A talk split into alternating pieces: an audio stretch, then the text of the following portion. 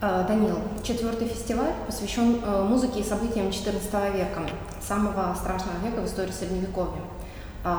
Какие мысли заставили тебя именно сейчас обратиться к этой теме? Ну, у нас у всех, наверное, есть опыт 20 века, страшного 20 века, в котором были чудовищные, наверное, одни из самых чудовищных событий в истории Европы. Я говорю о двух мировых войнах, я говорю об истории в России коллективизации лагерей, я говорю об истории Холокоста. И интересно было, как люди XIV века, которые в действительности столкнулись, может быть, единственное, с чем-то подобным, может, даже гораздо более страшным, потому что погибло более половины населения Европы. И как они, этот травматический опыт, как они его почувствовали, как они с ним прожили и что у них получилось. Как этот опыт изменил музыкальный ландшафт Европы? Мне кажется, что именно этот опыт закрыл эпоху Средневековья, начиналась вся другая, следующая музыка. Ведь большинство аксиом, которые мы знаем музыкальные, то, что существует бас как инструмент, как функция, что так все существует, наверное, контрапункт, существует гармония, все началось где-то в XIV веке. И оттуда все пошло то, что мы считаем, именно какой-то основой, аксиоматикой музыки. А то, что было до этого, как раз и закончилось через эти чудовищные последствия. Потому что что такое 50% населения Европы погибло?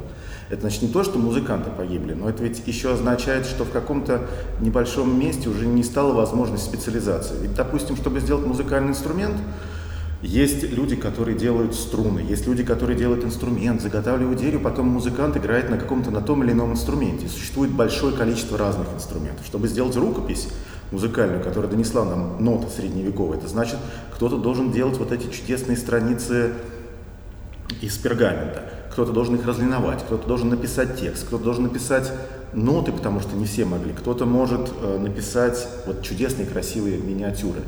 И получается, что, чтобы сделать даже какое-то одно произведение искусства, требуется труд многих людей. И если эта специализация, количество специализаций теряется, автоматически резко уменьшается какая-то культурная и музыкальная жизнь. Это как сравнить, например, культурную и музыкальную жизнь Москвы, разнообразную, и культурную и музыкальную жизнь небольшого города, пускай даже миллионника, а может быть и меньше миллиона. То есть это все разнообразие, оно резко погасло. И это одна из частей проблемы. Другая часть проблемы, конечно же, общий уровень культуры упал. Потому что кто мог стать профессором Парижского университета? Хоть кто, ты что-то соображаешь. Молодец, парень, ты давай теперь будь профессором. Священник в деревне, да даже не в деревне, а в маленьком городке. Ты умеешь читать? Нет. Отче наш знаешь? Молодец. Потому что другие этого могут не знать. Но это поразительно, потому что ты говоришь, что погибло такое огромное количество людей. Пропали специалисты, пропали то, с чем эти специалисты могут работать. Но тем не менее мы имеем дело с совершенно новым витком культуры, музыкальной культуры, и который в конце концов к концу века привел Карл Субтиллер, который один из самых сложных музыкальных языков. Это удивительная вещь. То есть я говорил до этого об отрицательных моментах, но был положительный момент. Осталось, я не знаю, 10 прекрасных музыкантов. И они стали вместе собираться, возможно, чаще, чем раньше. И эти музыканты фактически писали друг для друга музыку и выпендривались, конечно. Смотри, какую классную вещь придумал. Давай-ка мы это сейчас споем, сделаем. А ты слышал, что я мог Жан сказать, какой-нибудь Петька в Москве придумал. Это же вообще круто. И так люди делали в Париже, они делали в Авиньоне, в Папском дворе. Они тоже что-то делали в Арагоне. То есть благодаря этому произошел некоторый всплеск того, что, наверное, станет потом классической элитарной музыкой, потому что, по большому счету, такого жесткого разделения какой-то на классы музыки в самом высоком Средневековье, его не было такового. То есть общий уровень, понятно, что была музыка для клириков, была музыка для образованных людей, нас не дошло музыки от того времени, музыки деревень, музыки площадей, но этот культурный уровень был общий какой-то. То здесь в XIV веке, мы говорим в XIV веке, приходит некоторое такое обособление особой элитарной культуры. Она впервые появляется в Ars Subtilior, уже явно такая очень элитарная культура. Или в блестящем Филиппе де Витри, о котором сейчас исполнители шутят, что это, говорит, великий композитор с мировым кружком его обожателей в числе 30 человек. Вот мы говорим о страшных событиях, но давай немножечко наведем порядок в географии и в истории. Все-таки с чем Европа столкнулась в XIV веке, что ей пришлось пережить? Первое – это чудовищное изменение климата. И первые с 1315 по 1317 было 3 дождливых года, которые привели к Великому голоду. Этот Великий голод только сейчас начинает в последнее время изучаться, и оказывается, что этот Великий голод принес беды, сопоставимые с черной смертью, с чумой, которая придет за ним. С этим голодом произошли такие изменения, что в богатом Брюгге погибло. Богатый Брюгге – это один из 3 крупнейших городов Европы тогда. Торговый город, в нем погибает 8% населения только от голода. И это касается потом не только людей. Впервые начинаются такие эпидемии от голода, от недостатков питания, что погибает 50% овец, погибает 50% лошадей. То есть уже и людям просто даже есть нечего, не хватает продуктов питания. Начинаются болезни, связанные с недоеданием, которых вообще не знали. А вот та болезнь лошадей, о которой я говорил, ее вообще не было на протяжении 3 веков. То есть люди сталкиваются с опытом, который они не то что не переживали, он даже для них не описанный. И это происходит в Западной Европе, это доходит до России в том числе. Мы говорим примерно о самом начале XIV века. После этого следуют эпидемии разных, мелких болезней, от которых люди умирают, слабеют. Происходят изменения, сильные изменения климатические в Европе. Постепенно, например, Гренландия, зеленая земля в переводе. Там была пшеница до XIV века, там были высокие люди. И вот когда начинают исследовать захоронение, например, в Гренландии, оказывается, что человек уменьшился на 15 сантиметров в среднем, просто от недоедания. И все, в XV веке уже все, захоронение заканчивается. И лошадей уже не находят в Гренландии. То есть изменяется, с изменением климата вообще все изменяется, получается. После этого на ослабленного человека уже нападают не только мелкие болезни, приходит страшная черная смерть, которая достигает Европы в 1348 году. Все, город вымирает наполовину, некоторые города. В некоторых городах умирает меньше, чем половина, в некоторых больше, чем половина. Еще было так интересно, что когда прошла первая волна, жители горных местностей, насмехались. Вот смотрите, вы там внизу лежите во грехе, поэтому вы умираете, мы такие вот чудесные молодцы. Следующая волна пошла, она опустошила только горы. Были какие-то странные исключения, очень мало смертей зафиксировано в Нюрнберге. Вот почему? Неясно. То есть некоторые места, как будто Бог палец положил. Но это была страшная катастрофа, которая, наверное, закончила чудовищное время от 1315 по 1350 года. То есть время, когда фактически вымерла половина Европы. Вот очень интересно, каким образом этот опыт, эти все колоссальные катастрофы, нашли ли они отражение в памятниках культуры, в музыке в первую очередь? Это странно, но напрямую нет. То есть они нашли отражение косвенное. Вот о косвенное, может быть, чуть позже скажу. А напрямую люди, которые берут интервью сейчас у бывших узников концлагерей, у людей, прошедших войну, знают, просто есть такой опыт, люди не хотят изначально этим делиться, не хотят делиться вообще травмирующим опытом. Считают, что нужно говорить о чем-то нормальном. И если мы посмотрим тексты середины XIV века, у людей выживших все, например, 60-е годы, они чем-то похожи на 60-е годы XX века, то есть опять такая есть рифм, параллель, это такой подъем, душевный подъем, радость выживших. Это как радость такая пионеров. У нас все получится, мы строим новый мир. Если мы берем тексты, опять же, 50-х годов, то становится одна очень интересная деталь. Как будто бы исчезает глубина. То есть, если мы берем тексты 12-13 века, они часто обличительные. Они говорят о том, что нам что-то в мире происходит не так. Давайте мы это изменим, то 14 век как будто мы это не смотрим. Давайте посмотрим на красоту. Декамероне покачивают. Чем люди занимаются, когда вокруг пир, у них не пир, конечно, такой во время чумы, но это действительно, вокруг чума, все люди умирают. И они вспоминают истории, легкие, казалось бы, истории, потому что человек уже не может выдерживать, он смотрит в другую сторону. Если мы посмотрим гениального композитора и поэта Гийома де Машо, большей частью он просто смотрит в другую сторону. Хотя прямо рядом с ним умирают люди. Он этого не описывает. Это один из очень интересных феноменов людей, проходящих через подобный опыт. И тем он интересен. Как мы просмотрели 20 век, и как интересен 14 век.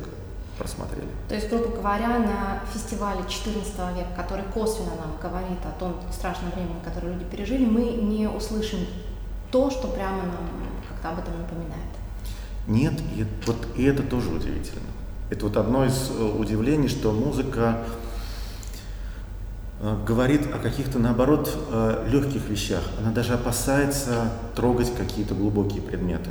Или это делает гораздо в меньшей степени, чем это было в XIII веке.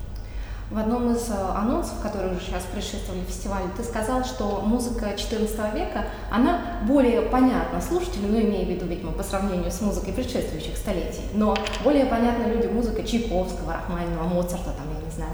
Что ты в данном случае имел в виду? Ну, в первую очередь, это сравнение XIII-XIV века. Как оказалось, музыка XIII века менее понятна, потому что она дальше отстоит, и вот эта вот стена чудовищных изменений середины XIV века, она от нас отодвигает ту музыку и те принципы, которые основаны, на которых основана та музыка. Музыка XIV века, она уже более близка по принципам, ну, например, развитый верхний голос, а нижний голос, там бас, какие-то нотки подает. В то же время, как для XIII века все голоса были равноправны. Чаще всего, если мы говорим о полифонической музыке. Поэтому и просто по опыту уже Машо гораздо более понятный композитор, чем Филипп де Витри, который чуть-чуть просто раньше сделан, или великий композитор XIII века, чем Пиротин даже. То есть можно сказать, что менталитет этих людей, уже преображенных вот этими катастрофами, чуть больше приблизился к нам? Не знаю, честно сказать. Мне самому этот феномен интересен. Возможно, это как раз связано с теми переживаниями, которые были у людей, с тем опытом, который был у людей в XIV веке, и с опытом людей сейчас. Потому что, конечно, Машо переписывался, Машо, возможно, исполнялся все последующие века, но в XX веке интерес к нему гораздо больше, чем в веке XVII или XVIII. Возможно, это связано с тем, что мы пережили в XX веке. Ну вот мы уже частично эту тему затронули, но тем не менее, скажи, пожалуйста, чем принципиально музыка XIV века отличалась от музыки, там, предположим, того же XIII века? Какие стили, какие жанры господствовали в это время? Если говорить о жанрах, то вряд ли было большое изменение. Скажем, те жесткие формы французской музыки, связанные с текстом, я говорю о рандо, я говорю о балладе, я говорю о виреле, их можно найти в XIII веке. Они, может быть, чуть-чуть другая вариант формы, но это все тоже есть. Вопрос в том содержании, которое вносили композиторы этого времени. Я частично сказал, что вот что произошло с полифонической музыкой. И это вот разница существенная, то, как относились к голосам. Вообще полифонической музыки становится больше. Если мы говорим о том, что, конечно, полифоническая музыка записывалась с X века, но было огромное число монодийной музыки, причем очень длинных произведений. И длинных произведений, я имею в виду, что они могли одноголосные, записаны, они могли длиться 40 минут. И вот эта традиция, которая в известном смысле поддерживается началом XIV века романом о Фавеле, она потом будет только у Машо, и потом она исчезает. Вот этих вот великих, длинных, монодийных произведений, то есть эпических каких-то циклов, все становится меньше. То есть меньше эпоса, больше какого-то нацеления именно красоты. Меня в свое время поразила одна особенность. Когда я читал теоретиков музыкальных XIII-XIV века, в XIII веке при описании музыки почти не встречается слово «красота». То есть Иоанн де Грокий, рубеж XIII-XIV века, говорит: музыка, она меняет нравы, там, она нужна для правителей, для того, чтобы они могли править, там, не знаю, хорошо, юноши и девушки, чтобы чему-то научились. Тоже автор XIV века начинает использовать слово «красота». И это существенная разница, ее слышно. Мы сейчас, когда говорим о музыке, мы прежде всего говорим о красоте. Сама идея, что она меняет нравы, она тоже отделяет от нас музыку XIII века. То есть красота как реакция на смерть и на катастрофу. Да, я смотрю в другую сторону. Ну, это известные же строки есть о Ренессансе. И смущает глянцем плоти, Рафаэль с Буонаротти, ни черта на обороте. Но в этом ни черта на обороте, и правда она о двух концах. То есть мне страшно, я буду смотреть в другую сторону, я буду смотреть на красоту. В программах прошлых фестивалей была довольно обширная география затронута, музыкальная. В этом фестивале как-то больше центры стянуты во Францию. Вот скажи, пожалуйста, немножко о том, как все вот эти события, исторические, глобальные, мировые, как они повлияли на географию музыкальных центров Европы.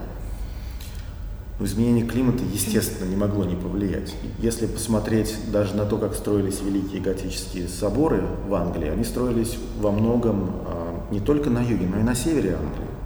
Но там резко поменялся климат, если мы говорим о Йорке и о Линкольне. То есть они перестали на какой-то момент быть центрами музыкальной культуры, все сместилось на юг. Неожиданно впервые, как в конце XIII века, в XIV вообще выходит на первую роль итальянская музыка. То есть первая итальянская светская музыка, рукопись «Кодекс Росси», это примерно 1320-40-е годы. Это до этого нет, в основном трубадуры господствовали, да, были лауды, особенная вещь, самый конец XIII века. Франция становится центром вообще музыкальной культуры, если мы говорим Париж, потому что Франция, она разнообразна. Существует Аквитания, существует Окситания, где трубадуры, существует север, то Париж становится центром музыкальной культуры только с началом школы Нотр-Дам. Это самый конец XII, начало XIII века. Он продолжает оставаться центром музыкальной культуры, несмотря на те чудовищные вещи, которые происходят в самой Франции. То есть он продолжает и в XIV веке оставаться центром музыкальной культуры. Откуда, предположим, уходит сильная школа? Есть такие? Можем мы говорить о таких местах? К сожалению, до нас очень мало дошло по понятным причинам. Мало дошло рукописей. После 18 года или 17, когда был написан роман о Фавеле, очень мало рукописей до середины 14 века. Мы вообще не можем сказать, что происходило, потому что, возможно, не хватало денег все это записать. Поэтому изменение географически, безусловно, было, но оно в первую очередь касалось того, что пропало везде. Потом пропал север Англии. Происходили некоторые изменения неожиданно на Пиренейском полуострове. Там записывались в начале XIV века, в середине XIV века существуют только мелкие рукописи. И увеличивается роль Италии. Два предыдущих фестиваля, они были посвящены темам разнообразных границ. И, в общем-то, первый концерт, которым открывается четвертый фестиваль, можно сказать, тоже связан с этой темой, потому что он посвящен церковным танцам в церкви. Для нас, для которых сейчас очень вообще актуальна тема оскорбления чувств верующих, танцев в церкви и так далее, вообще очень любопытно было бы узнать, что это были за танцы. Еще Гонорий Августодонский, историк церкви, писал, что подобно тому, как иудеи играли на музыкальных инструментах, так и мы сейчас используем музыкальные инструменты в танцах в церкви. То есть прямо напрямую это написано. Существует большое число произведений, в которых упоминается танец в церкви. Даже был использован специальный термин «трипудий», который в классической латыни означает «танец Салли», «жрецов Марса». И в средневековой латыни он был переосмыслен. Потому что понятно, что танец церкви – это необычный танец, это должно быть что-то другое. И был использован специальный термин из классической латыни, переосмысленный трипудий. Он встречается уже века с X, то есть мы можем говорить, что это было. Скорее всего, по исследованиям, это было два варианта танцев. Это была корола. Корола могла быть в двух вариантах, судя по тому, как это написано. Либо это круговой танец. Если смотреть рукопись «Великий Магнус Либер Органи», то в нем есть рандели, это самая последняя его тетрадка. И она открывается миниатюрой, в которой стоят монахи, кругом взявшись за руки. То есть, скорее всего, монахи в этом случае танцевали круговой танец и пели вот эти вот трипудии, рандели, как их называли. Это сочинение без инструментального сопровождения, чисто вокальное? Ну, тот же Гонорий Августодонский говорил, что обязательно должно быть использование музыкальных инструментов. И мы знаем, что вплоть до середины XIV века основными музыкальными инструментами, звучавшими в церкви, были струнные инструменты. Так у нас будет цитоль, так у нас будет виелла, и у нас будет перкуссия, потому что неоднократно в произведениях используется слово «тимпани». Ну и цимбалы часто в Библии встречаются. Это основная отсылка к царю Давиду, да, и к истории царя Давида. Почему, если царю Давиду было можно, то почему сейчас нельзя в церкви? Более того, когда говорят, что танцы в церкви невозможно, хорошо, остатки этого сохранились до сих пор в Испании. То есть процессии это, много где существует. Это даже не процессия, это именно танец. Он, конечно, я не знаю, без прыжков, но это танец. Процессия тоже одно из возможных вариантов. И показаны несколько процессий в рукописях, где инструменталист и потом монахи ведут какую-то процессию. Единственное место Испании, где сохранились какие-то рудименты вот этой старой традиции, или что-то можно еще найти? Сложно. Конечно, церковные танцы есть в других культурах. То есть, если мы пойдем в Эфиопию, мы их тоже найдем, но я сомневаюсь, что эта связь прямая с европейской традицией. В Испании, да, сохранились. Музыкально вообще эти произведения, если мы смотрим на тексты, то они вплоть до XVI века сохраняются. А что за тексты? Вот это тоже очень интересно.